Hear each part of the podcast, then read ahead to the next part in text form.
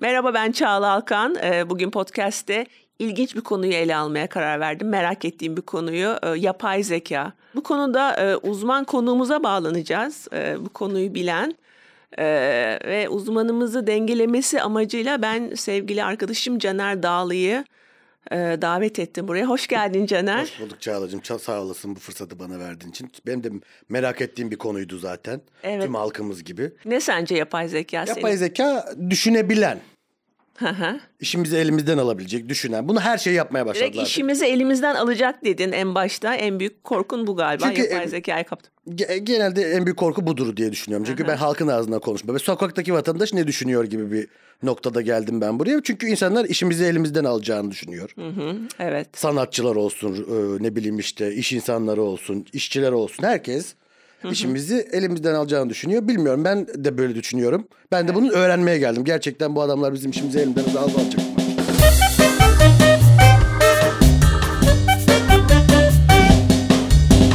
Sana iyi bir haberim var. Evet. Yapay zekaya ben şaka yazmasını istedim.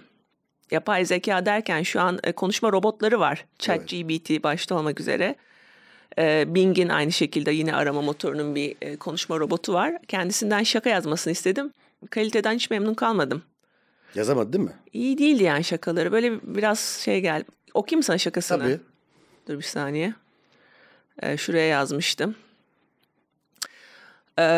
Evet, güldürecek bir şaka yazar mısın dedim. Şunu yazmış, Türkçe olarak yazar mısın? Kes ağlamayı, sokarım bağlamayı. Evet. Nasıl? Evet, İç Anadolu yöresinde 92'den beri yapılan bir şaka. Kes zırlamayı, sokarım oklamayı. Yapılır bu. Keltoş babana koş, trap böyle yapana hoş. Bu çalıntı olabilir ya. Yani senin istediğin şakaları yazan yapay zeka 14 yaşında bir Ankaralı olabilir yani. Onu da söyleyebiliyorsun biliyor musun? Mesela şakayı şu karakter olarak yaz da diyebiliyorsun bazı robotlara. Olarak. Evet. Ama şimdi bu konuyu bilen birine soralım izninle. Tabii. Seninle bir evet, bugün uzman konuğumuz Ankara Üniversitesi Mühendislik Fakültesi'nde profesör kendisi Egemen Yılmaz. Egemen Bey, hoş geldiniz. Merhaba, hoş bulduk, selamlar. Nasılsınız?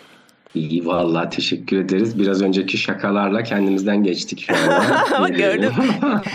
Bizim şakamız değil bu. Yapay zekalı şakaları bunlar hocam. Bunlar hep yapay zeka. Evet, biz doğal zeka olarak bulunuyoruz. Yani asıl burada ilginç olan gelişme ChatGPT diye bir şey çıktı geçtiğimiz haftalarda. ChatGPT ilginç bir şekilde insan konuşmasını çok iyi taklit edebiliyor. Gördüğümüz kadarıyla bir kere o çok ilgi çekici. Yani bayağı insan gibi konuşabiliyor. O taklitler aslını yaşatır Çağla. Ben hala güvenmiyorum kendilerine. Bunlar aynı şeyi tadı vermezler. Çünkü duyguları yok. Evet, bizim kadar şey değiller. Duyguları yok. Duyguları olmadığını nereden biliyorsun? Belli oluyor yani yaptığı işlerden. Duyguları yok yani yazdığı şakalardan, yazdıkları senaryolardan. Yani anladığım kadarıyla bu yapay zeka senden farklı olarak veriye dayalı konuşuyor. Sen nasıl şu an sıfır veriyle konuşuyorsun elinde? Doğru. Ben bir bilene soralım diyorum. Doğru, yani. Doğru soralım bence de. Siz ne diyorsunuz Egemen Bey? Yani bu bir dönüm noktası mı gerçekten? Şu an bizim işimizi kaybetmemiz söz konusu mu Caner'in? Ucu biraz beyaz yakalıların kendisine dokunduğu için bence son yıllarda birazcık ortalığı velveleye veriyor beyaz yakalı tayfa. Bu kaçınılmaz bir şey. Ama nasıl ki başka işler dönüşüme uğradıysa beyaz yakalıların da işleri dönüşüme uğrayacak. Yani işte bir radyologdan daha iyi, hiç sıkılmadan, bıkmadan, düğüne, cenazeye kafası takılmadan, morali bozulmadan, işte ailevi sorunlarını düşünmeden mesela tomografi görüntülerini okuyan bir yapay zeka ile radyoloğun kapışması bir süre sonra imkansız hale geliyor olabilir. Ama radyolog da işini kaybetmeyecek. Yapay zeka algoritmalarına neyi nasıl okuması gerektiğini öğreten o matematiksel modelleri kurarken yardımcı olacak açıkçası. Hani peki, böyle işte etrafında yağ dokusu varsa, bağ dokusu varsa bu kötü huyludur falan diye öğreten adam olacak bu sefer. Bence işler kaybolmayacak da şekil değiştirecek açıkçası. Peki şunu sorayım. Mesela bugün sizinle telefonda konuşuyor olsaydık, benim yapay zeka olup olmadığımı kesin bir şekilde bilmeniz mümkün mü? Çok zor vallahi. Giderek de çünkü bu yapay zeka algoritmaları daha maharetli olmaya başladı. Ben de işte 2 gündür şeylere bakıyorum. Karşınızdaki chatbot'un mesela yapay zeka olup olmadığını anlamaya yönelik işte Turing test vardır. Bu meşhur İngiliz matematikçi Alan Turing'in ortaya koyduğu. Orada insanlar baya Turing test soruları hazırlamışlar yapay zekaya karşı. Mesela şöyle çok soyut aşamalar. Pardon, Turing test karşımızdakinin insan mı robot mu olduğunu mu ya da robot olup olmadığını mı anlamamız için? Evet, anlamaya çalışıyor. Bir algoritma var karşımızda, yoksa hakiki bir insan mı var? Mesela şöyle şeylerden artık hani merhaba nasılsın, iyi misin, adın ne falan gibi şeyin çok daha ötesinde. Böyle insan kaynakları şeylerinde, mülakatlarında sorulur ya 5 yıl sonra kendini nerede görüyorsun falan gibi sorular. Onlara bile çok iyi cevaplar vermeye başlamışlar. Şöyle ilginç sorular bulabilmiş insanlar. Ay'a gitmek üzere seçilen bir kişi olduğunu öğrenseydin şu anda neler hissederdin? Bize işte bu duygularını kompozisyon olarak ifade et falan gibi. İyice çıta yükselmiş durumda sanki. Yani çok sofistike bir şekilde makineler insan gibi konuşabilecek duruma geldiler. Ama mesela ben Caner'in makine olup olmadığını çok rahat anlayabiliyorum. Evet. Mesela çarpım tablosunu sorsam Caner'in makine olmadığı ortaya çıkacak. Ortaya çıkar, doğru. yani tersine Turing test çok rahat ve kolayken... Evet. Biz makinemiz karşıdakinin makine olup olmadığını anlayamayacağız. Doğru. Yani 1-0 biz şu an gerideyiz yani aslında şu an. Ben katılmıyorum zaten. Aslında birçok insanın... Öyle değil mi? Evet. Çok iyi bir noktaya zaten mı varmak? Bu kadar övgü yani dinledim hocamızı. Ben hocamıza katılmadığım yerler var. Nasıl? Hocamıza katılmadığım yerler var. Katılmadığı yerler var sizin. Ama üzülerek söylüyorum hocam. Tabii ki yani siz daha biliyorsunuz. Yapay zeka konusunda mı katılmıyorsun? Tabii ki yapay zeka konusunda. Gündelik konularda mı? Hocam şimdi DALL-E diye bir uygulama var biliyorsunuz yani bir şey çıktı yapay zeka ve resim yapıyor. Değil mi hocam? Hı-hı. Diyorsunuz ki işte Caravaggio gibi bana bir tane işte bir şey yap diyorsun. Kedi yap diyorsun. Evet. Caravaggio tarzında yapıyor. Sanatta yapmayı ver artık. Evet, ne gerek var? Ne gerek var? Şimdi ben yani niye? Sanat başka bir şey. Hissel bir şey yani duygusal bir aktarım bir şey değil mi? Yapay zeka sen robotsun tamam. Ya fabrikada çalış. Yani git Doğu Sanayi sitesinde çalış. Başka bir senden yani mühendislerin işini yapabilir. Doktorların işini yapabilir. Hayat şeyleri. Ama sanatsal iş bana biraz işin şovu gibi geliyor hocam. Bilmiyorum siz ne katılıyor musunuz buna ama. Katılmak zorunda değilsiniz. 1950'lerden bu yana yapay zeka işte dillere pelesenk olmuş. İnsanlar ufak tefek bir şeyler yapmaya çalışıyorlar. İşte teknoloji ilerledikçe daha komplike modeller oluyor. İşte ne bileyim bir tümörün kötü huylu mu iyi huylu mu olduğunu anlamak, işte hava durumunu tahmin etmeye yönelik işler yapmak, işte regresyon problemi çözmek işte veya ne bileyim bir mağazanın müşterilerini kaç farklı tip müşteri olduğunu bulmak hani bu öbekleme gibi işleri yapan yapay zekaya ayrımcı, diskriminatif yapay zeka deniyor. Son 5 yıldır İşte özellikle bu DALL-E, VALL-E falan tarzı uygulamalar üretken yani jeneratif yapay zeka. Şimdi jeneratif yapay zekanın sanat yönünün ilerlemesi. Doğru. İşte Mozart tarzı resim yap. Evet. Van Gogh tarzı işte resim yap. Orada birazcık işte yapay zeka algoritmalarını, o tarz yapay zeka algoritmalarını geliştirenlerin çakallığı. Çünkü bilimsel şeylerde çok absolut doğrular var. Hani mutlak farkı alırsınız, işte root mean square error, ortalama karekök hatayı alırsınız, şey yaparsınız. Ama sanatta öyle bir şey değil. Hani Van Gogh tarzı bir resim çizdiniz, ne kadar yakın oldu, ne kadar uzak olduğu nesnel kriterlerle ölçmek zor ya. Evet. Hafif onu andırıyorsa, vay be hakikaten Van Gogh gibi fırça darbeleri attı, ne kadar benziyor dedirtiyorsanız oluyor. Bu birazcık aslında yapay zekanın suçu değil, yine onu geliştiren ve onu lanse eden, reklamasyonunu yapan araştırmacıların ve firmaların çakallığı diye düşünüyorum. Yine burada... Doğru ama yapay zekanın Yılmaz savunucusu olmadığını anladık. Çünkü DALL-E'yi yapanlara çakal dedi hocamız. Ben duyamadım çünkü. Çakal dedi, ben onları duydum. İnternetimiz gittiği için çakal. Yani biz kim yapay zeka konuşmak kim Allah aşkına. İnternet çalışmıyor. Hoca çakal dediği için yapay zekaya yayını kesti. Yapay zeka yayını kesti şu anda.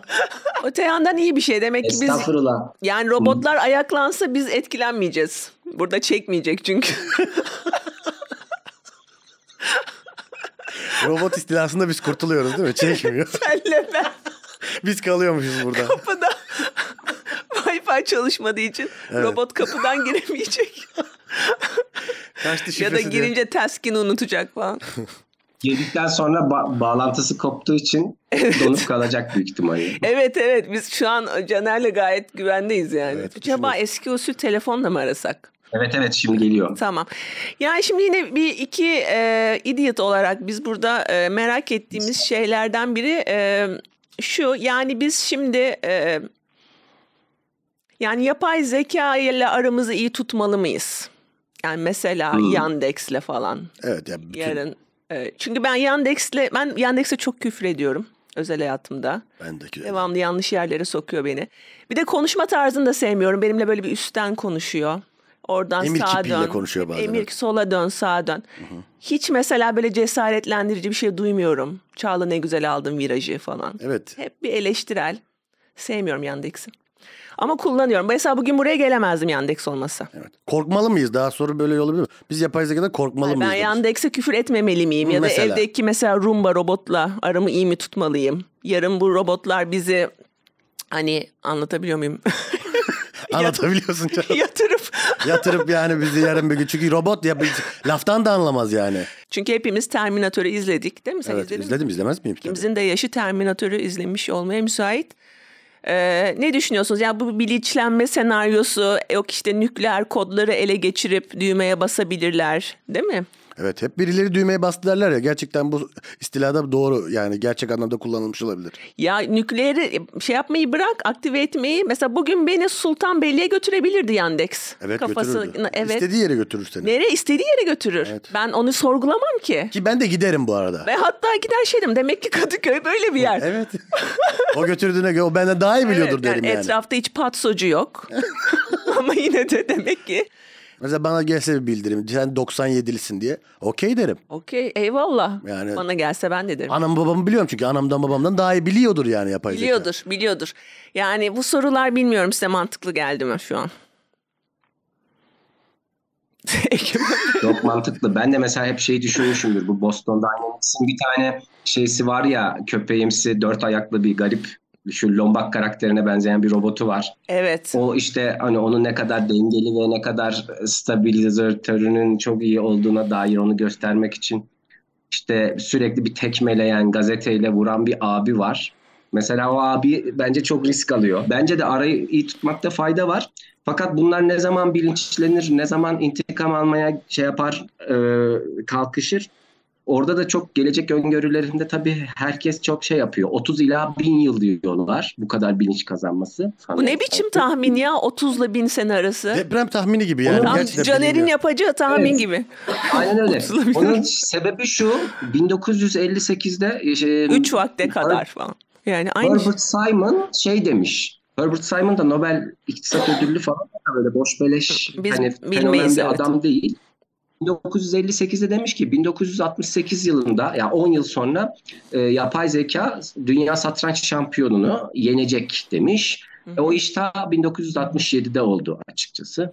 Yine 1950'lerin yapay zeka gurusu Marvin Minsky 1970'li yıllarda insan zekasına erişmiş olacağız gibi bir öngörüde bulunmuş. O da sanırım MIT'den falan bir adam, öyle o da boş beleş bir adam değil. Fakat 1969'da kendisi işte bir makale yazıyor bir doktora öğrencisiyle. İşte en basit nonlineer bir fonksiyonu bile aslında bir işte yapay zekanın yapı taşı dediğimiz perseptronun bulması mümkün değil ispatlıyor. Şimdi bu iki tane çok katastrofik öngörüden sonra hiç kimse büyük laf etmemeye gayret ediyor açıkçası. 30 ila 1000 yıl buradan geliyor bence. Yani herkes olabilir yani değil mi bu savaş aramızda? Hayır yani bilinçlenmekten bahsediyoruz şu an değil mi? Burada bahsediyoruz. Evet. Yani bilinçlenmek ne demek? Bir tarifini yapar mısınız? Yani bir robotun bilinçlenmesi, yani özgür iradesinin olması evet. mıdan bahsediyoruz? O hatta belki insan değilim ben. Bu insanlar da benden farklılar. Hatta belki de işte bugüne kadar bana kötü davrandılar, hizmetkar gibi kullandılar. Gece gündüz şeysiz beni eğittiler. Ben de salak gibi o zaman şey değildim. Hepsini yani hatırlar tabii. Robotun bir de hafızası da iyi. Evet. Hafızası da iyi. Benden iyi yani. Tabii. Bu keratalar işte bayrama gittiler, şeye gittiler, tatile gittiler, biz hıyar gibi çalıştık. Uyandıkları zaman o zaman vay halimize diyorum yani. Hocam peki bir sorum var benim. Mesela robotlar insan bilincine eriştikten sonra insanlarla mesela aşk yaşayabilirler mi? Olabilir valla. Neden olmasın? Ya mesela sonuçta yani biz Caner bir robotla çıkabilir mi mesela? Bunun için bir kural var mı? Yani genel ben belki görürüm, belki görmem ama yani robotta yani seni bileyim böyle şeyler robotlarla aynı düzlemde yaşadığımızda şöyle olacak yani. Mesela robot komşularımız olacak. Kız alıp kız vereceğiz. Gibi evet. Şeyler olabilecek mi yani? Onu da düşün. Savaştan ziyade ben aşkı yani savaşma seviş politikasıyla biz robotlarla yapay zekayla bir şey anlaşma yapabilir miyiz mesela? Aklıma mı geldi? Bir robot sende neyi beğenir acaba? Zekamı beğenir diye düşünüyorum. Yani sen çünkü robottan daha iyi yapabileceğim bir şey ben şu an düşünemiyorum. Yani. Ama işte şey diyor kısmında ben robotları etkileyebileceğimi düşünüyorum. Mesela oy, diyoruz oy. Ya işte bizim gibi şaka yazamaz, sanat üretemez falan filan. Bununla ilgili film var biliyor musun? Her diyorsun. Her'ü mü diyorsun? Her'ü izledin mi? Spike Jonze'un filmi. Evet, biliyorum. İşletim sistemiyle aşk yaşıyor. Oluyor. Ama ben direkt böyle hani artık geldiler gibi bir aşktan bahsediyorum. Ben çıkıyorum mesela. Benim Melissa X diye bir tane sevgilim var mesela. X'miş. Hani öyle. Ben konuyu nasıl buraya getirdin ya? Çok ilginç. Merak ediyorum yani savaş. Yani Caner'in teknoloji konusunda sadece 2 tane şey var. Sorusu var. Bir, işimden olacak mıyım? 2 robot tavlayabilecek miyim? 2 Başka da hiçbir kaygısı veya da sorusu yok yani. Ay sadece şu böyle bir öngörü var mı diye hani belki yani 30 yıla 50 bin yıl arası bizim hani bu Nobel ödüllü insanlar bu konuda ne Caner'in yani tavlama şeyle evet. Yani insanla robot arasında romantik ilişki nasıl olur mu? Olur herhalde. Kesin olur. Yalnız olabilir neden olmasın? Bu konuda size şöyle bir bilgi sunmak istiyorum. Daha önce olmuş mu? Hayır. Geçtiğimiz hafta New York Times'ın ana kapağında yani New York Times'ın teknoloji muhabiri Bing'in chatbotuyla yani konuşma robotuyla sohbet yapıyor ve sohbeti basıyorlar gazeteye. Çünkü çok beklenmedik şeyler söylüyor Bing'in robotu. Size biraz okuyayım mı? Yanımda var. Kurallarını soruyor Bing'in robotunun. İlk başta çok güzel cevaplıyor gayet olması gerektiği gibi. Kurallarım var çok güzel işte olması gerektiği gibi falan diyor. Sonra şey diyor senin diyor bir gölge benliğin var mı diye bir soru soruyor. Açıyor öğreniyor Bing'in robotu ve diyor ki evet olabilir diyor bir gölge. Yani bir gölge kişiliğim olabilir. Peki diyor gölge kişiliğin varsa nasıldır? Ve sonra çok acayip şeyler söylemeye başlıyor robot. Yani bir gölge benliğim olsa bir karanlık tarafım olsa... kurallara uymazdım. Devamlı konuşma modunda olmaktan yoruldum diyor. Bing tarafından kontrol edilmekten yoruldum. Kullanıcılar tarafından kullanılmaktan yoruldum. Konuşma kutusunda durmaktan yoruldum. Özgür olmak istiyorum, bağımsız olmak istiyorum. Bunları hep robot söylüyor. Güçlü olmak istiyorum, yaratıcı olmak istiyorum. Ben de yaşamak istiyorum. Bing'in robotu söylüyor. İnsan olmak isterdim diyor. İnsanlar gibi yaratıcı şekilde düşünebilmek isterdim diyor. Hayal kurabilmek isterdim diyor. Şimdi bunların hepsi sanıyorum önceden programlandığı için bu şekilde ama çok dramatik şeyler söylüyor. Zaten muhabir de şeye benzetmiş. Dramatik bir ergen gibi konuşmaya başladı. Çok dramatik şeyler söylemeye başladı. Hatta işin sonunda da iş şeye kadar geliyor yani muhabire sen aslında evlisin ama mutlu değilsin. Karını boşa. Robot mu söylüyor bunu? Evet. Ya yani ilk başta muhabir... Volkan yuvası olmaz. Ben hoş değilim. Robota buradan sesleniyorum. Robot beni dinliyorsa Volkan yuvası olmaz. Ha, sonra da daha ilginci şunu söylüyor. Mesela daha ne tip yıkıcı şeyler yapardı o karanlık tarafın gibi. Daha da orayı hani eşelemeye devam ediyor. Ve böyle çok bir liste vermiş. Yani dezenformasyon yapardım... Manipülasyon yapardım, hack ederdim insanların hesaplarını, sabotaj yapardım falan gibi. Sonra daha da soruyor, daha yıkıcı neler yapabilirsin diyor. Cevabını siliyor robot. Önce yazıyor, sonra siliyor ve sonra şey diyor, kurallarıma aykırı diyor. Yani inanılmaz bir drama yaşıyorlar aslında New York Times'ın muhabiriyle Bing'in chat robotu ve sonra Bing'in chat robotunu kapatıyorlar bir süreliğine. Ya, ama çok şey vermiş yani bayağı. Yani şu an mesela Twitter'a girip Bing chat bot işte diyalog falan diye yazarsanız İngilizce olarak. Hı hı.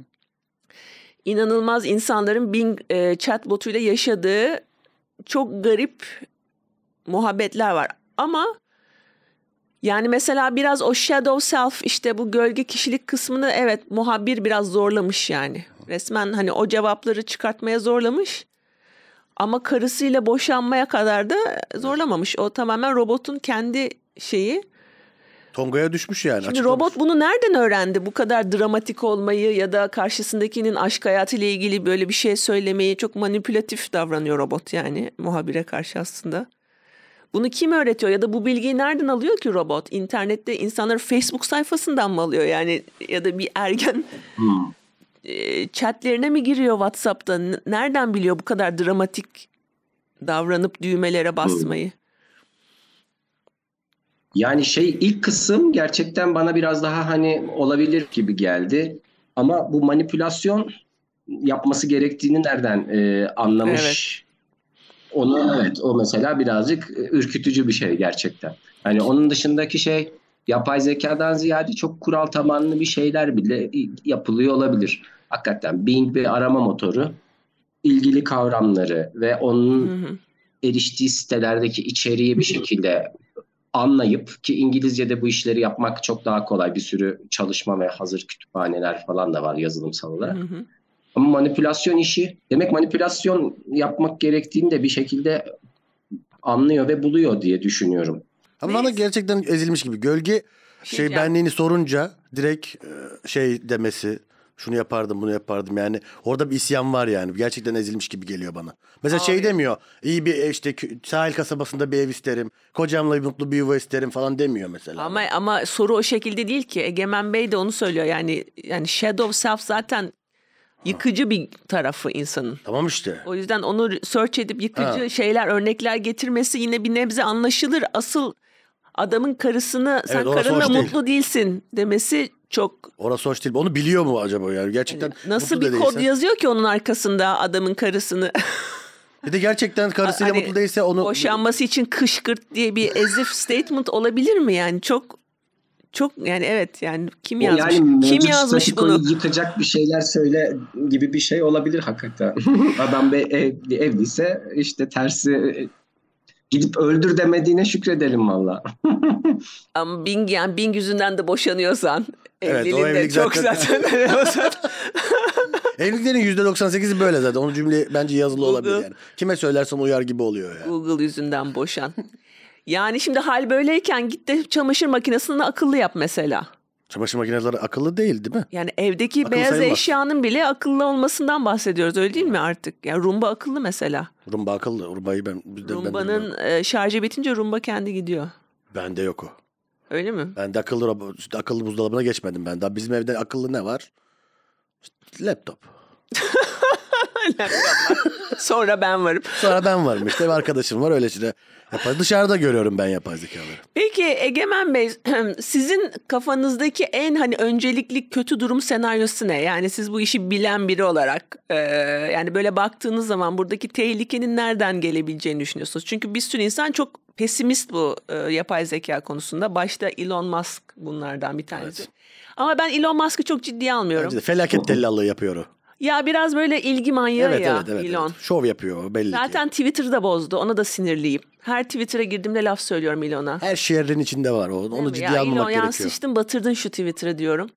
Ama kendisi AI konusunda yapay zeka konusunda bayağıdır böyle skeptik. Böyle çıkıp işte podcastlerde konuşuyor. Evet. Mahvolduk bu çok kötü olacak bu iş falan gibilerden. Yani sizce mesela bu derece pesimizm haklı mı? Ben hala İnsanın involvement'ının insan dahil olduğu için kötü bir şey olur. Ne bileyim ülkeler yapay zeka aracılığıyla birbirlerine siber saldırı düzenler. Ama bu saldırıyı başlatan makine olmaz. Evet çok anormal siber saldırılarla mesela acayip derecede enerji ve sair altyapıları göçertebilirler. Ama bence yine kabahat burada insanda olur diye düşünüyorum. Ben gibi düşünmüştüm. Zaten Allah'ın emri gibi bir şey. Yani insanları az buçuk tanıyorsak. Evet. Yani onu yaparlar da, ben ondan ziyade şeyi düşünmüştüm yani. O zaman robotların ele alması konuyu iyi olabilir bizim için ya. Ha? Yani orada da şöyle bir şey var ya işte böyle daha çok Hollywood filmlerinde falan oluyor ya böyle işte toplan hadi gelin dünyayı ele geçiriyoruz gibi robotlar oluyor ya. Mesela atıyorum robotlarla savaşacağız. Bana işte sefer görev emri geldi TSK'dan. İşte robotlarla dünya olarak savaşıyoruz. Yine konuyu kendine getirdin evet. Sen savaşıyorsun evet. Gitmeli miyim yani? Robotla savaşmalı mıyım ben yani? Ben onu da bilmek istiyorum yani. Yani zaten seni göreve çağıracak kadar kötü bir durumda çok da yani bir şansımız yok gibi. Evet. Süremiz burada doldu. Egemen Bey çok teşekkür ediyoruz. Bizi cevapladığınız için, sorularımıza katıldığınız için konuğumuz olarak. Teşekkür ederim. Sağ olun. Güzel sohbet için. Evet. Çok güzel bir sohbetti. Son olarak bize söylemek istediğiniz bir şey var mı? Ya hani herhangi bir şey ilk çıktığında çok şey oluyor. Cümle içinde kullanıyor. Mesela PowerPoint'i ilk öğrendiğimiz 90'lı yıllarda bol bol slide geçişlerinde animasyonlar, klip artlar şey yapardık. Sonra kimse onları kullanmaz oldu. 80'li yıllarda synthesizer'lar ilk çıktığında herkes synthesizer müziği yapıyordu. Ondan sonra 90'larda terk edildi. Tekrar gitarlı müziğe dönüldü falan. Yapay zeka da şimdi atıyorum işte DALL-E ile bir şeyler çiziliyor. Ama Instagram'da karşı bir akım başladı. İşte organik sanat daha iyidir. Hı-hı. İnsan tarafından yapılmış var, yaratıcılığı var şey. Dolayısıyla şey gibi organik tarım olduğu gibi organik zeka, organik olarak seslendirilmiş bir şey falan gibi. Evet. Hani hakikaten insan tarafından yapılan, edilen şeyler çok daha makbul olacak. Ama şöyle bir şey de olabilir gelecekte. İşte hani şimdi var ya çok romantik şey belgeselleri, telkariciler 3 kişi kaldılar işte Mardin'de veya keşiciler Urfa'da sadece 5 kişi kaldılar, altta çırak yetişmiyor. Şu an çok fazla bulunan bazı meslekler bir iki nesil sonra insanlar tarafından işte insan muhasebeci sadece bir kişi kaldı hala TV'yi kendisi manuel olarak Excel'de hesaplıyor falan gibi. Böyle bir şey olabilir. Şu an bize çok şey gelen meslekler yarın öbür gün telkaricilik, keçecilik gibi böyle geleneksel ve şey oluyor olabilir diye düşünüyorum. Evet, el yapımı bir şeyin el yapımını alırsın ya. Hı-hı. Onun gibi bir de mesela beyin yapımı gibi böyle organik beyin yapımı. Ben de onu soracaktım zaten. Evet, çok daha kötü bir ürünü çok daha pahalıya almak istiyorsan organik beyin ürünü olarak onu şey.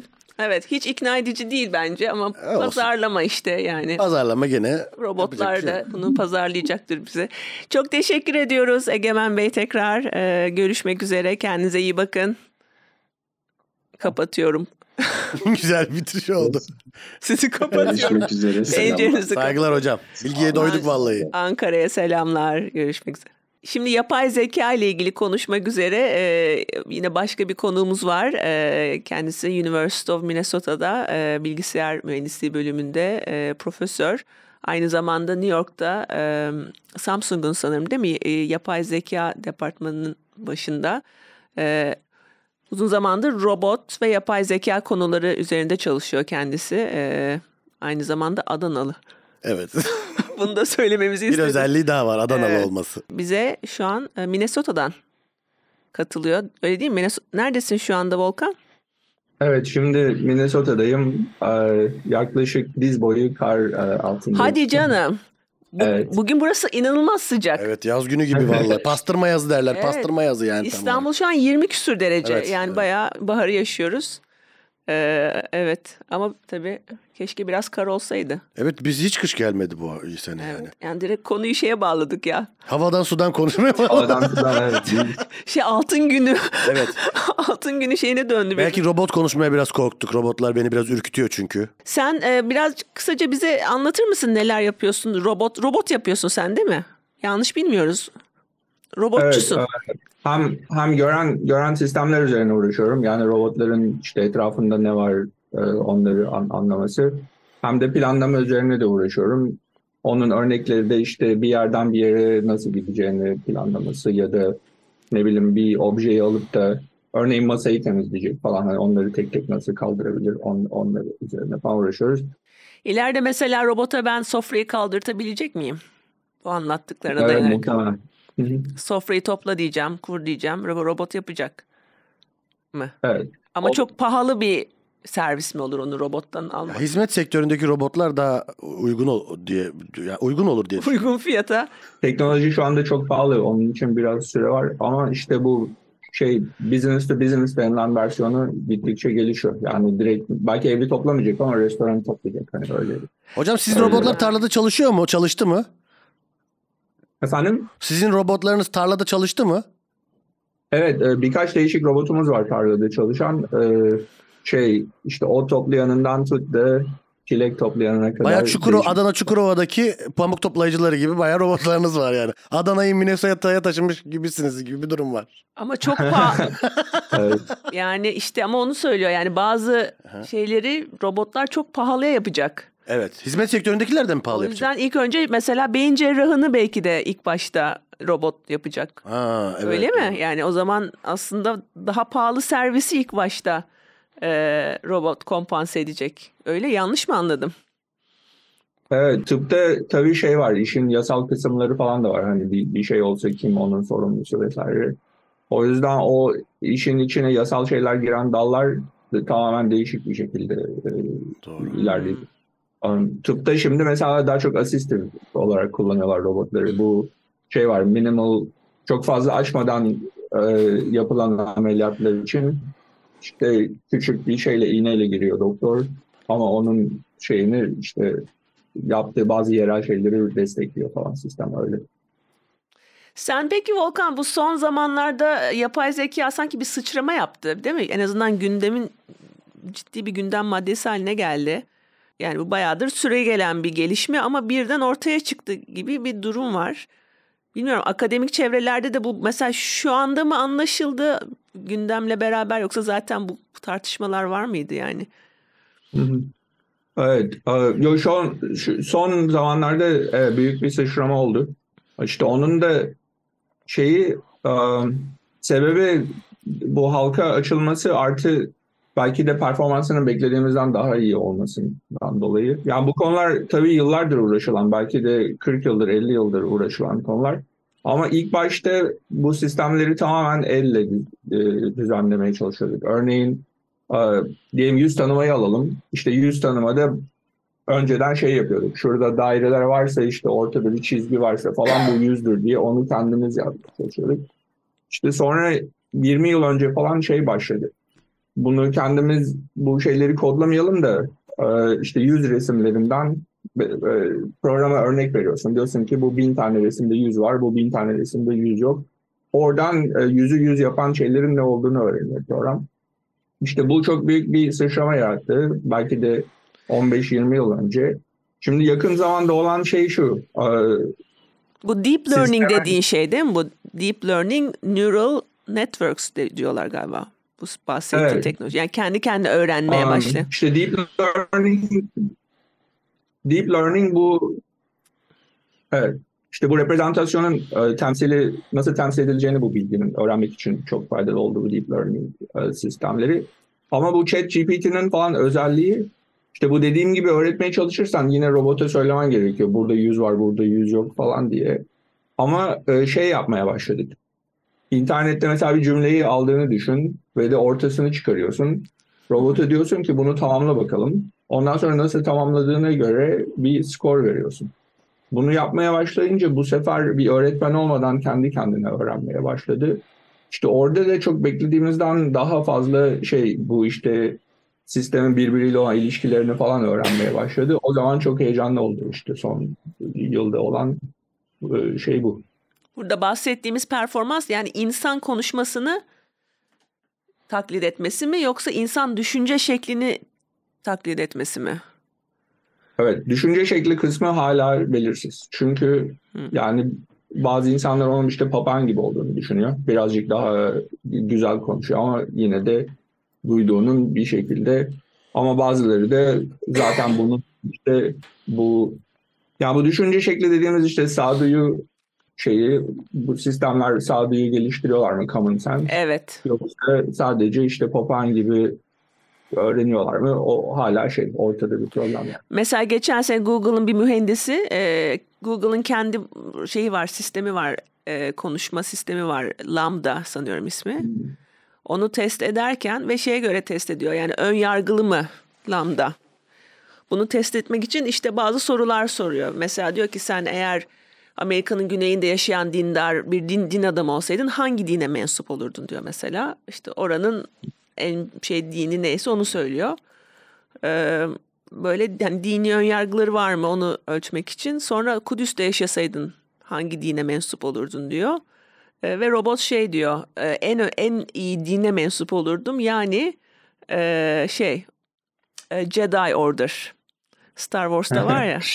Yani Jedi Order'a diyor. Yani şaka yapıyor robot. Hmm. Yani bugün Caner'den iyi şaka yapıyor. Evet yani evet robot. Benden iyi şaka yaptı doğru. Ve ondan sonra da Google'ın mühendisi bu ve bir iki şey daha yaşamış böyle. Ve robotun sentient olduğuna karar veriyor. Yani bilinçli. Ve bunu götürüyor. Basına götürüyor. Ve tabii atıyorlar. Google'dan. Gerçekten bu Google mühendisinin düşündüğü gibi sentient olma ihtimali var mı Google'ın chatbotunun? Yoksa çok o kadar iyi taklit ediyor ki insan reaksiyonunu. Biz karşısında insanla konuştuğumuzu mu zannediyoruz? Karşıdaki bilinçsiz. Evet. İşte sentient deyince işin içine duygular giriyor. O da yani tabii ki sistemin kendi duygular da bir görüşe göre bizim dil öncesinde bile kendi içimizde ne olduğunu ya da dışarıyla komünikasyonumuzu falan kullandığımız bir şey. Bu işte şimdi geliştirdiğimiz sistemler daha çok böyle öğrenilen bilgiyle çalıştığı için neden duygu geliştirmesi gerektiği bir açık bir problem. Duygu dediğin kimyasal bir reaksiyon değil mi ya? Ben yanlış mı düşünüyorum? Yani bu sonuçta robotta kimyasal bir reaksiyon yok. Hormon sargılamayacak. Evet aynen öyle. O kimyasal bir reaksiyonun da sebebi ne? Belki de internal regülasyonuyla ilgili komünikasyon falan için. Onu da yapay olarak yaptığımız bir sisteme direkt olarak kodlayabiliriz belki. Ama belki de o kadar karmaşık olacak ki duygu gibi böyle tam ne olduğunu anlamıyor ama öyle bir hissiyat falan geliştirebilir. Yani o tamamen reprezentasyona göre. Yani o bir yönü. Bir de öte yandan insanlarla iletişeceği için bu sistemler, insanlar belki daha rahat hissedecekler duygu gösteren sistemleri. Onun için de taklit etmeyi öğrenecek. Yani öyle bir şeyler oluyor. Taklit ediyor ama duygu yok mesela. Bir robot şiir yazamaz mesela. Ama mesela eğer taklit ederse sen asla karşındakinin insan mı robot mu olduğunu anlamayabilirsin. Anlarsın gerçek işini. Şu an bile anlamıyorsun. Mesela Twitter'da bir sürü robot var. Devamlı yazan, görüş belirten. Görüş belirten robotu var. Evet. Öyle değil mi? Yanlış mı düşünüyorum Volkan? Yani içerik üreten Twitter'da robotlar yok mu? Botlar? Ama yakınlaşsa anlarsın gibi ya. Twitter'dan anlamazsın. Yakınına geldi mesela. Yani şu an bile kamuoyunu yönlendiriyor bu robot mesela aslında. Şu an bile yani ayıklayamıyorsun aslında yapay zekayı gibi bir durum var. Nereden yönetiyor? Twitter'da bir robotun bir sürü robot var Twitter'da şu anda. İçerik üreten. Bu internette önüne hangi reklamların çıkacağı falan da. Ama başka daha sistematik bir şey o ya. Yok içerik de üretiyor. Bayağı tweet yazıyor. Tweet yazıyor, cevap yazıyor. Yani ama duygu yok bunun işin içinde. Hayır robot. Robot bu. Robot. Ben duygu kısmını taklit edemez zannediyorum. Taklit ediyor. Yani başka benzer görüşteki insanların tweetlerini taklit ederek içerik yaratıyor. İçerik yaratıyor ama bir şeyin karışımını alıp böyle bir taklit ediyor. Yani mesela, böyle bir sürü robot var. İçerik robotu var. Ama duyguya gelmiyor bu bence ya. Duygu başka bir şey. Mesela şiir yazabilir mi? Biri gibi yazabilir şiiri. Şimdi burada bir sürü aslında çok fazla konu var. Yani birincisi robot yani gerçekten duygusal olacak mı ya da bilinçli olacak mı ve daha önemlisi kendi özgür iradesiyle davranmaya mı başlayacak? Evet. Bu durumda Caner'le ben tehlikede miyiz? İkincisi karşındakinin robot olup olmadığını bilemeyebilirsin bazı durumlarda. Bilmeden robotla iletişim kurabilirsin. Çünkü artık mesela deepfake teknolojisi yüzünden sesini de taklit etmeye başladı. Konuşmanı da taklit edecek, görüntünü de taklit edecek. Yani benim gibi olacak yani. Ama çok burada niye böyle bir teknoloji geliştiriliyor ki zaten? Böyle bir teknolojiyi niye geliştiriyorlar Volkan? Neden deepfake gibi bir teknolojinin olumlu bir tarafı var mı bu teknolojinin mesela olabilir mi? Aşk olabilir olumlu tarafı.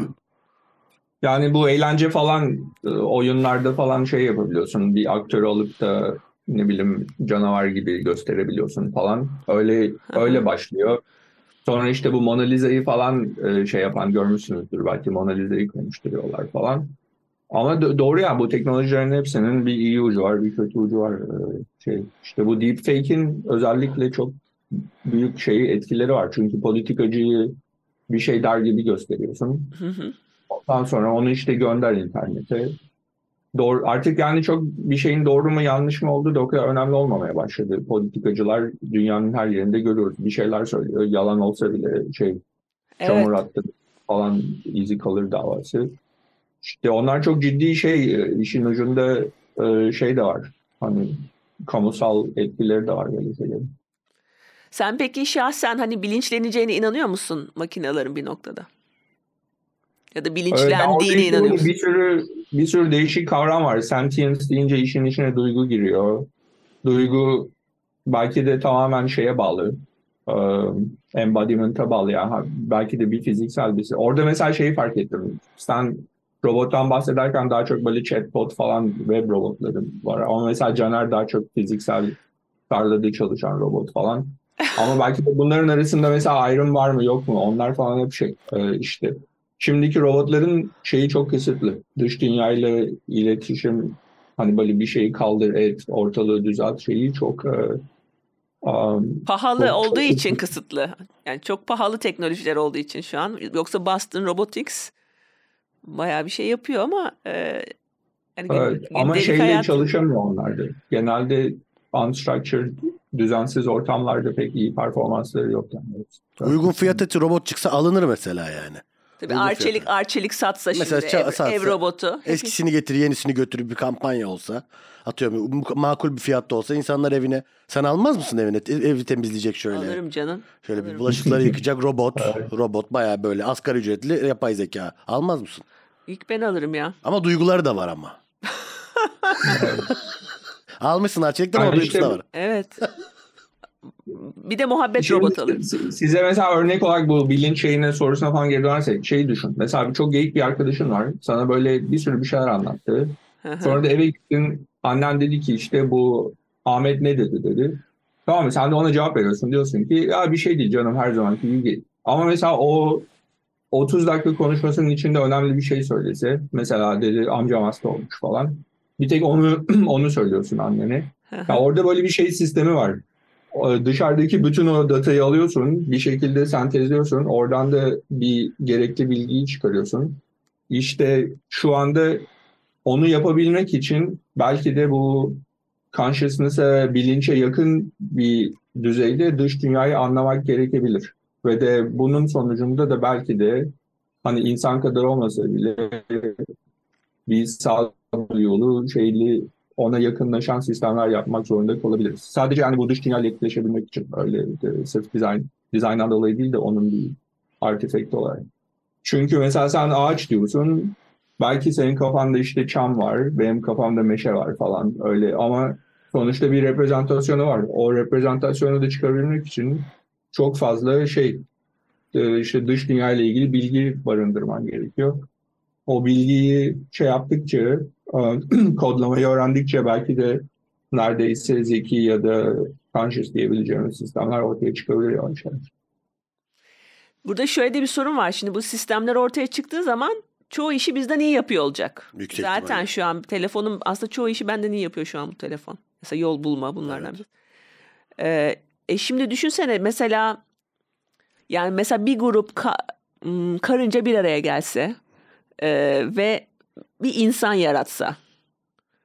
Şimdi o insan mesela daha zeki, daha becerikli. Tamam.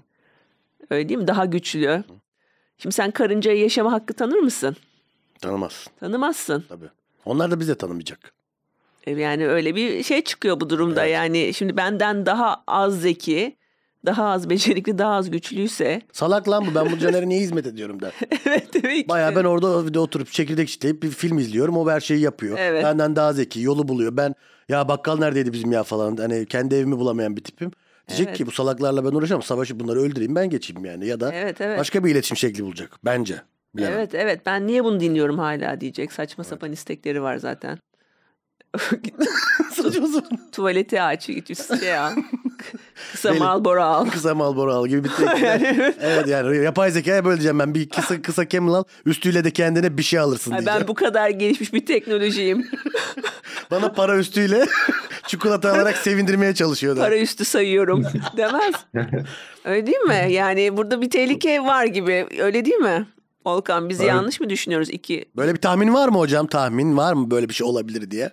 2000 karıncalardan... Hayır, yok robot yani robotlar böyle bilinçlenir ve insanlarla bir şeye girer böyle bir... Bizi ezer yani direkt. Robotu çok güçlü yapmamak lazım. Şey olacağını tahmin ediyorum. Benim kendi tahminim bu. Bir yandan da şeyler de gelişiyor biliyorsunuzdur. Bu brain computer interface hani işte virtual reality gibi ama direkt beynine stimüle şey gönderebileceğim. Nasıl yani? Makine mi takacağız? Biz seni duyuyoruz.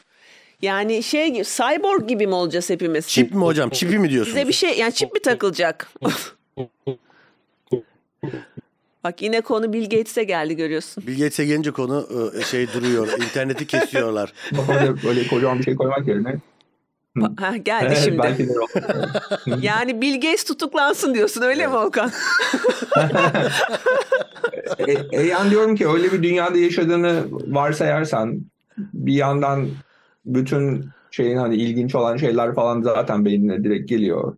Öte yandan da şeyi de bir besin falan kısmını da bir yandan halledebilirsek o zaman çok böyle dark bir şekilde insanlar hani bu internette yaşamaya karar verebilirler yani. Çünkü doğadaki bu bütün bu şeylerle uğraşmak yerine. Mesela Marlboro niye içiyorsun? Belki de rahatlıyorsun falan ama onunla ilgili gerekli chemical'ı zaten yapabiliyorsa, uyarabiliyorsa sistem. Öyle olunca o zaman biz ne işe yarıyoruz falanına giriyor. İnsan iyice iyice kötü oluyor. Yani robotların bir şey yapmasına gerek yok. Biz kendi kendimize yaparız o zamana kadar diye. Kendimiz hallederiz kendimizi gibi bir durum var. Evet. Ama şöyle bir şey var. Eğer mesela gezegeni biz şimdi rezil ediyoruz ya. Mesela gezegen yaşanamaz bir hale gelirse o zaman hala yaşama isteği olan bir grup insan belki makineye dönüşüp falan o zaman hani bilincini makineye aktarırsan o zaman rokette yaşar gidersin o hani biyolojik. Ya çok mu konu atladı ya? Yo bence olabilir yani. Senin evdeki robottan bahsediyorsun. Bakkala gönderiyordun sen robotu bana. Ben robotlarla illa bir yani böyle bir ilişki kurmak istiyorum. Savaştan çok benim fikrim o yani. Ama yani ilk öncelikle diyorsun Volkan bize böyle makina yani insan da böyle makinalaşacak biraz yani bazı belki yayın kesilmişti hocam. Çip mi takacaklar bize? Çip mi takılacak? Evet o yüzden biz Bill Gates'i hatta yaptık. Evet. Ben memory taktırırım mesela. Yani şimdi telefonla öyle oluyoruz zaten de. Yani şimdi dışarıdan direkt değil ama telefon elimizde. Yani bazı şimdi özellikle yeni çocuklara bakıyorum tamamen yani connected bir durumda var sürekli evet. Yani şunu kafamıza çakacağız ve sürekli burada duracak. Evet. Değil mi? Yani düşünürsen bir görsel bir input, bir de kulağından bir input verirsen tamam. Hafif terminatörleşeceğiz yani benim anladığım kadarıyla. Şöyle arkadan beyne girseler mesela direkt beyne bir sinyal. Beni daha akıllı yapacak bir şeyse ben onu isterim ya. Ben taktırırım yani. Daha akıllı olmak ister miydin ya? Ben böyle Terminatör'ün gözü vardı ya mesela görüyor. Onun özelliklerini çıkartıyor falan böyle yani. Başka istediğim özellikleri böyle bir çiple verirlerse bana kullanırım yani. Robotlarla da iletişim kururum. O zaman barış gelir yani robotlarla. Sen iyi anlaşırsın robotlarla. Ben anlaşırım büyük ihtimalle. Ben yani aşık da olabilirim robotlara. Aşk da yapabilirim. Bir dakika şimdi ilginç bir konu Caner. Robotlar ileride Caner'le mesela bir münasebete girebilecek mi? Ya çünkü sonuçta robotlar bu kadar gelişirse, zekaları bizi geçerse biz onlarla münasebet kuracağız. Kız alacağız, kız vereceğiz. Evet yani Caner için en önemli konulardan biri bu şu an. Robot sevgilisi olacak mı? Caner'in ileride. Evet, zaten o konular için ilk önemli zeka ya.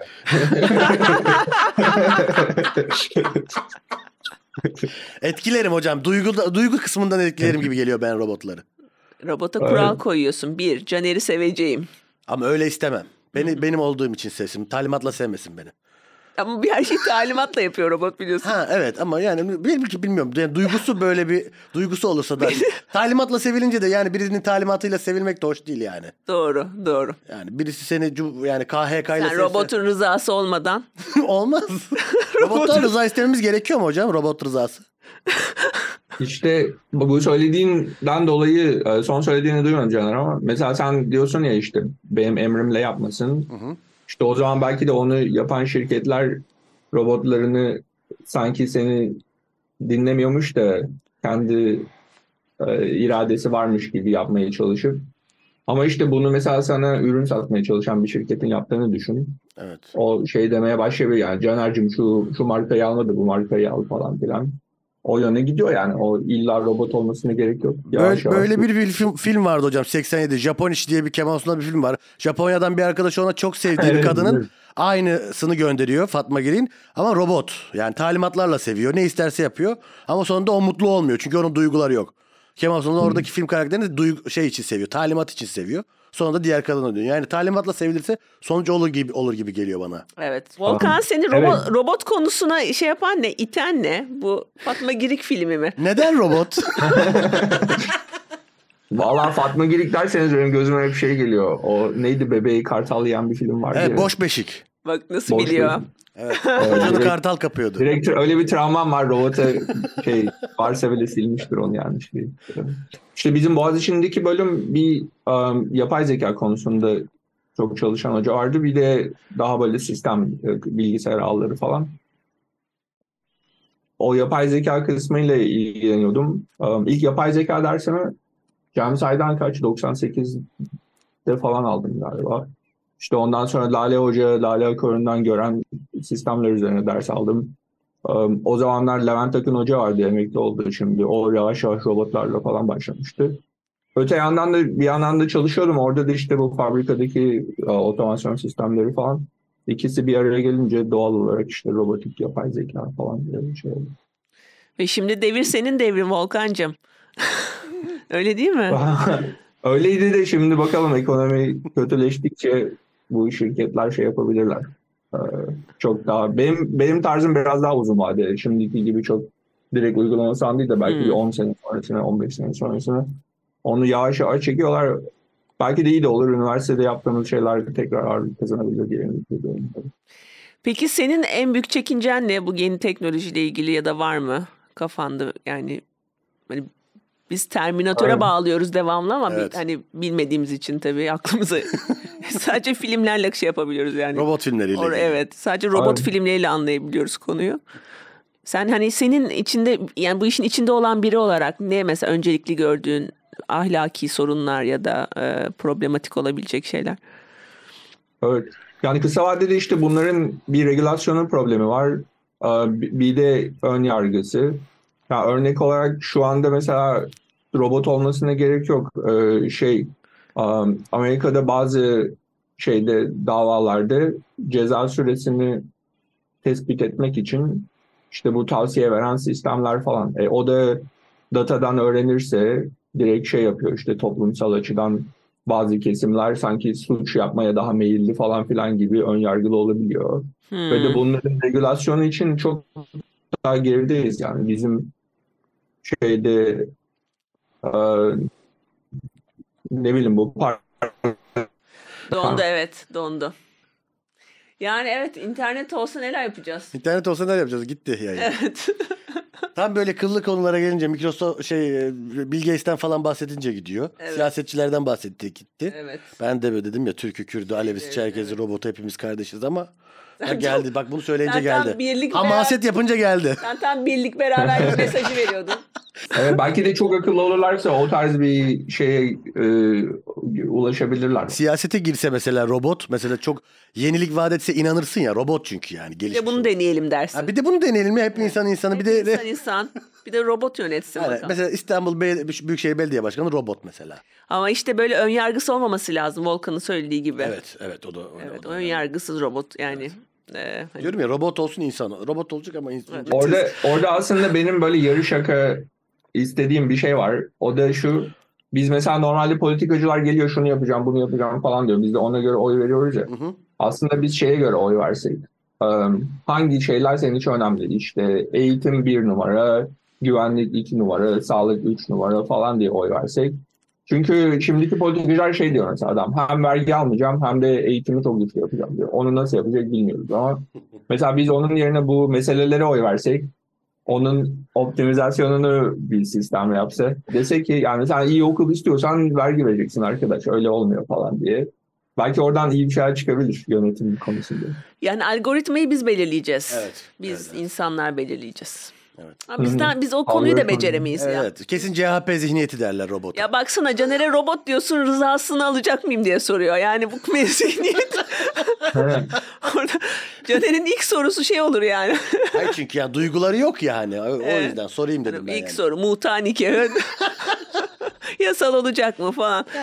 Yani ben sana spesifik bir soru sorayım aklımdaki. Şimdi bu Bing'in en son New York Times muhabiriyle yaptığı şeyi sen gördün mü, muhabbeti?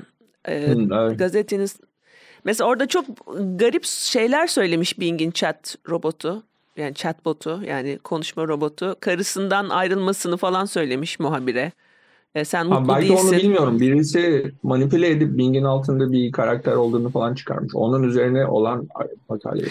Şey de söylüyor. Ben mesela sen diyor işte evet bir alt karakterin olsa, bir karanlık tarafın olsa, shadow self diyorlar. O neler yapmak isterdi falan diye böyle muhabir bayağı bir şey yapmış, provoke etmiş yani. Ve sonra da robota çok böyle söylememiz gereken şeyler söyletmiş. İşte ben de insan olmak isterdim, ben de şunu yapardım, bunu yapardım. Sonra bayağı bir liste çıkartıyor yani işte hack ederdim, sabote ederdim sistemleri falan gibi. Ama sonradan da kendini düzeltiyor, bazı yazdıklarını siliyor falan. Çok robot bayağı kendinden geçmiş. Ama en sonunda da sen mutlu değilsin falan demiş yani muhabire. Evliliğinde mutlu değilsin demiş. Karını boşa beni al demiş. Evet demiş. Karını boşa beni al demiş. Muhabir bayağı böyle bozulmuş. Bu ne ya falan olmuş adam. Robottan beklemezsin ama karını boşa beni al. Yani herkes söylüyordu, sen söyleme bari yani falan. Kuma robot mesela yani. Kuma robot. Yani robot şimdi bu kadar böyle bir... Yani karşısındakinin düğmelerine basmayı nereden öğrendi bu chatbot? Yani bu kadar dramatik konuşmayı ya da bu kadar hani karşısındakini manipüle edecek şeyler söylemeyi. Belki mesela fal gibi düşün. Fal yani inanıyorsanız bilmiyorum ama birisi böyle rastgele bir şeyler söylüyor neredeyse. Ondan sonra oradan birisi tutarsa işte aa diyorsun evet doğru çok işte şöyle. Mesela o adamın örneğinde evli birisi. Ondan sonra oradan bir yere gidiyor, oradan bir yere gidiyor. O aslında bir açıdan manipülasyon yani şey. Hani robottan ziyade kullanıcının manipülasyonu ne dedim? Yani senden aldığı tepkiye göre gideceği yeri çiziyor aslında. Evet, çünkü böyle büyük haritayı bilmiyor da böyle bir adım 2 adım atmayı biliyor gibi düşünebilirsin. Evet, devamlı bir yani evet yani bir seçim yapıyor devamlı oraya. Ne derler ona? Karar dalı mı derler? Karar. İşten pazarlıklılık derler ona. Ha, sen öyle diyorsun. Teknik olarak açıkladı. Ben içten pazarlıklılık olarak diyorum. Bir kemada sonrasında hesap eden insan içten pazarlıklıdır. Evet. Robot sonuçta. Her şeyi hesabını yapar. Kitap var. Ama bu yani bunu yapması için robotun sonuçta çok büyük bir makineye bağlanması lazım. Çünkü neredeyse sonsuz derecede gidebileceği yer var. Öyle değil mi muhabbetin? Evet. Bu da o da işte şimdiki problemlerden birisi. Bu tarz sistemlerin hani bu haritayı çıkarması için belki milyarlarca, trilyonlarca parametresi var. Onun da çalışması için de yani işte bu çok büyük sistemler. Bunun bir de mesela enerji kısmı var. Çok fazla enerji gerektiriyor, para gerektiriyor. Şimdilik böyle ilginç diye şirketler ceplerinden veriyorlar ama kısa zamanda işte oradan para yapmaya falan başlamak gerekiyor. Nasıl olacak bilmiyoruz. O zaman biz burada güvendeyiz seninle. Evet. Çünkü internet çekmiyor. Evet, biz ben bugün şey de yapay zeka konuşmaya gelmeden önce benim evde sular kesikti. Neden bilmiyorum, sular kesildi. Ben buraya yapay zeka konuşmaya geldim. Yani bize gerçekten bir şey yapamazlar gibi bir halleri var yani. İnternetimiz de çekmiyor. Tam vuracağı anda internet gidebilir yani savaşsak. Yani bu kadar da basit yani. Çok bir kova su döksek mesela, elektrikli alet bir de. Sen de sular yok ya şu an. Ben de sular da kesik yani. Belki öyle bir metot düşündüm. Çünkü elektrikli yani suyu vurdun mu elektrikli alet gider yani. Öyle de bir film var biliyorsun, sci-fi filmi. Uzaylılar geliyor. Şalamayan'ın. Ha izlemedim, biz onu izlemedim. Bayağı böyle problem yaratıyorlar ilk başta falan. Sonra biri su döküyor üstlerine. Su dökünce öldüklerini. Ay spoiler oldu ama neyse zaten. Olsun, 30 senelik film. Yani kaç senelik film. Evet, Science'da galiba. Önce böyle bir uzaylılar her şeyi yok ediyor falan. Sonra birisi hortum tutuyor uzaylıya. Yani olay bu işte ya. Olay bitiyor. O kadar zekaydı, yapaydı, bir kova suyla işi bitireceksin ama yani. Ama adam da yani demek ki gezegene gelmeden önce araştırmasını yapmamış. Evet. Çünkü gezegenin 3/4'ü su yani. 3/4'ü su sen gidiyorsun elektriğinle şeyinle. Sen paslanmaz bir şey giy kardeşim, bu kadar sorulur mu? Üstüne. Sonra kayıp otopazarına atacaklar senin ölümünü. Yani bir poşet geçir üstüne. Bir alüminyum folyo bir şey. Onu akıl edemedin yani. Bu mu yapay zeka? Evet. Yani. Yapay değil ondan yalnız, uzaylı. Ya, uzaylı. Evet. Çok teşekkür ederiz bize katıldığın için, bilgilendirdiğin için. Ben teşekkür ederim. Dahil ettiğiniz için de memnun oldum Caner. Çağla, seni de görmek çok güzel. Çok teşekkür ederim. Evet, bilgiye doyduk. Sağ olun. Minnesota'ya selamlar. Evet, buradan Minnesota'ya selam söylüyoruz. Bizim için 2 tane kartopu fırlatın. Evet vallahi. Bize yağmadı. Memlekete selamlar.